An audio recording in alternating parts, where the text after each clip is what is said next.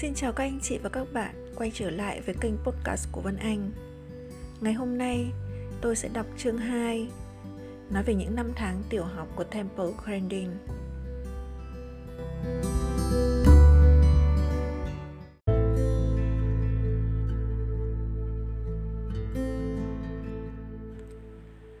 Mở cánh cửa hy vọng Chương 2 Trường học Những năm tháng tiểu học Năm tuổi, tôi được đi nhà trẻ. Tôi đã mong chờ ngày này với sự thiếu kiên nhẫn và sợ hãi cùng một lúc. Mẹ kể cho tôi nghe ở trường vui như thế nào. Các bạn thật thú vị, được học thêm nhiều điều mới lạ. Tất cả nghe có vẻ rất hấp dẫn, nhưng tôi lại đầy lo lắng. Môi trường mới khiến tôi sợ hãi thế giới của những mối quan hệ giữa con người với tôi thật xa lạ và không thể hiểu nổi. May mắn thay, lúc đó tôi còn chưa nhận ra mình khác với những người khác như thế nào. Cách tôi nói chuyện thật kỳ lạ, ngắt quãng, đơn điệu và đầy lỗi ngữ pháp. Tôi thường đi vào thế giới nội tâm của riêng mình và không để ý đến bất cứ điều gì xung quanh. Và đôi khi, tôi đã làm những điều kỳ lạ và bất ngờ đến mức chính mình, bản thân cũng phải ngạc nhiên. Tôi đến học ở một trường tư thục nhỏ dành cho trẻ em bình thường. Trước đó, mẹ tôi đã thảo luận những vấn đề của tôi với các giáo viên. Ngày đầu tiên tôi không đến trường. Tôi ở nhà. Để các cô giáo có thời gian giảng giải cho các bạn trong lớp, rằng tôi không giống với những đứa trẻ bình thường khác. Cô giáo của chúng tôi cô Clark. Cô mặc một chiếc váy cổ cao và cắt ngắn mái tóc hoa dâm.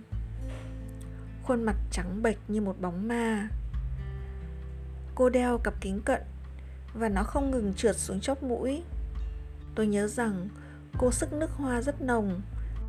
Tôi cảm thấy buồn nôn trong cổ họng mỗi khi cô tới gần tôi. Sau khi cùng chúng tôi luyện các chữ cái, Cô Clark đưa cho chúng tôi những cuốn sổ có hình ảnh. Trên trang giấy có vẽ cái hộp, chiếc vali, xích đu, cái ghế, điện thoại và xe đạp. Cô Clark đề nghị các con hãy đánh dấu các mục bắt đầu bằng chữ H. Tôi đánh dấu chiếc vali bởi vì tôi nghĩ nó là một chiếc hộp. Tuy nhiên tôi diễn đạt rất kém và không thể giải thích rõ ràng với cô Clark tại sao tôi lại đánh dấu hay không đánh dấu bức tranh này hay bức tranh kia? Tôi đã hiểu âm hát nghĩa là gì và đã đánh dấu hoặc không đánh dấu các bức tranh vì những lý do khá hợp lý. Tôi nhớ lại sự tức giận và khó chịu của mình. Tôi muốn đập tay vào bàn hoặc đá một cái gì đó. Tôi nghĩ, làm gì có chuyện khó hiểu? Và tôi đánh dấu chiếc vali vì những thứ khác nhau có thể bỏ được vào đó cũng giống như bỏ vào chiếc hộp. Tuy nhiên ngay cả khi tôi có thể giải thích tất cả những điều này với cô Clark, tôi e rằng cô cũng sẽ không chấp nhận logic như vậy. Lý luận của tôi không phù hợp với sơ đồ sư phạm thông thường về đúng và không đúng. Một khó khăn khác, thực sự là khó khăn đối với tôi là bắt theo nhịp điệu.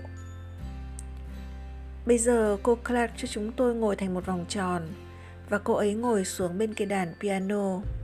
Nào các con, các con hãy lắng nghe theo nhịp điệu. Cô ấy chơi và nốt nhạc. Bây giờ các con hãy vỗ tay theo nhịp nhé. Tôi không thể làm gì cả. Các bạn đã vỗ tay rồi và tôi mới chỉ chuẩn bị sẵn sàng. Temple, chú ý nào. Cô claire lặp lại giai điệu.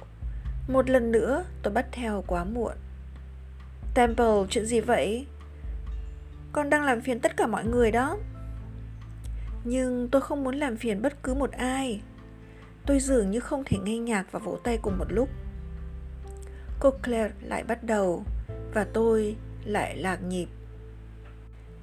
Được rồi, temple, cô nói. Nếu con không thể vỗ tay với mọi người, thì chỉ cần để tay trên đùi. Mọi người cười vui vẻ.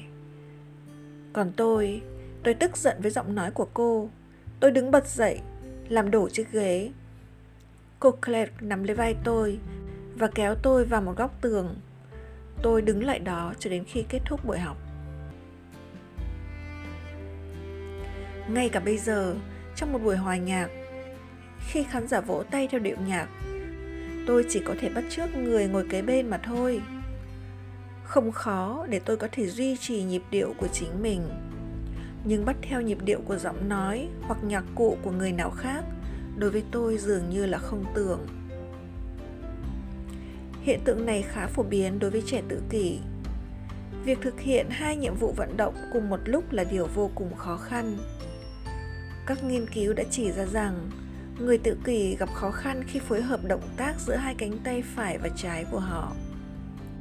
Vì vậy, đối với trẻ tự kỷ, vỗ tay đã khó, vỗ tay theo nhịp càng khó hơn. Việc tôi không thể bắt theo nhịp điệu được thể hiện một cách sinh động ngay cả trong các bài viết ở trường. Hồi lớp 5, tôi đã viết bài thơ này. Thời kỳ đen tối Teuron đã trải qua thời kỳ đen tối.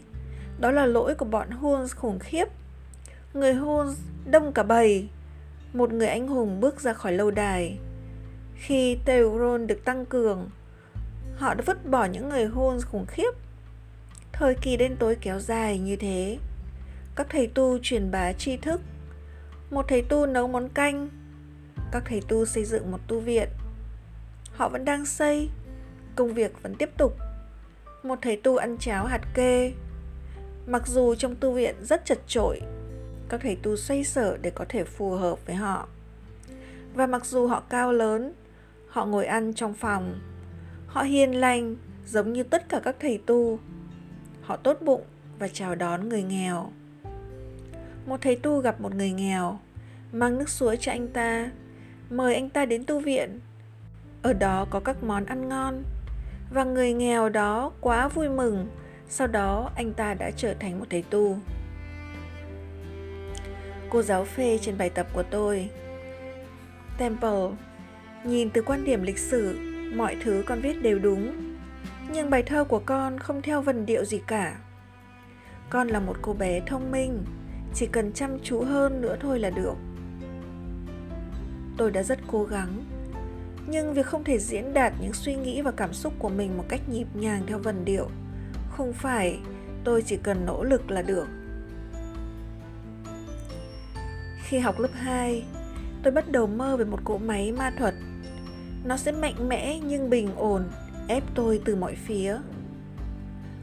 Cỗ máy này sẽ không thể thay thế âu yếm của mẹ dành cho tôi, nhưng nó phải luôn luôn sẵn sàng để siết chặt và an ủi tôi bất cứ khi nào cần. Bây giờ tôi hiểu rằng khi mơ về một cỗ máy ma thuật là tôi đang tìm cách để thỏa mãn nhu cầu kích thích xúc giác của hệ thần kinh bị thương tổn của mình. Cô bảo mẫu, người đã chăm sóc tôi từ 3 đến 10 tuổi, chưa bao giờ vuốt ve tôi hay em gái tôi. Và tôi mơ được chạm nhẹ nhàng như thế. Tôi khao khát tình yêu và những cái ôm dịu dàng. Nhưng đồng thời tôi tránh bất kỳ sự thái quá nào trong việc thể hiện cảm xúc. Chẳng hạn như khi tôi ngạt thở trong vòng tay của bà cô mập mạp với mùi nước hoa ngọt ngào. Cảm giác khi ấy, như tôi đang bị một con cá voi nuốt chửng ngay cả khi cô giáo nắm tay tôi hay đặt tay lên vai tôi tôi vẫn dùng mình và lúng túng lùi lại. Tôi vừa tìm kiếm tiếp xúc cơ thể và đồng thời cũng lẩn tránh nó. Tôi trở thành tù nhân của hệ thống thần kinh bị tổn thương, dường như có một bức tường trong suốt ngăn cách tôi với thế giới của những người xung quanh, một thế giới tràn ngập tình yêu thương và sự hiểu biết lẫn nhau. Dựa trên trải nghiệm của tôi, có thể kết luận rằng khi bắt đầu dạy trẻ tự kỷ tiếp xúc bằng xúc giác cần phải hết sức cẩn thận để không làm cho trẻ sợ hãi bởi những kích thích mạnh mẽ lên 10 tuổi tôi được đánh giá 9 trên 15 điểm trong thang điểm hành vi xúc giác phòng thủ của Elsa. Hành vi xúc giác phòng thủ là một tên gọi khác của chứng quá mẫn cảm với xúc giác. Ví dụ, cho tới bây giờ tôi vẫn không thể mặc áo len. Ngược lại, những chiếc áo thun ôm khít với phần cổ áo cao nhấn vào cổ họng làm cho tôi cảm thấy thoải mái. Tôi không thích váy ngủ Cảm giác đôi chân trần cọ sát vào nhau thật khó chịu. Tôi vẫn khó có thể ngồi yên khi bác sĩ kiểm tra mắt hoặc lấy giấy tai. Khi nói về kích thích xúc giác, tôi cũng như nhiều trẻ tự kỷ khác, thấy mình như đi vào ngõ cụt. Cơ thể chúng ta khao khát sự tiếp xúc giữa những con người với nhau, nhưng ngay khi tiếp xúc xảy ra, chúng tôi sợ hãi. Phải qua 20 tuổi rất lâu, tôi mới học được cách bắt tay khi chào hỏi và nhìn vào mắt người đối thoại.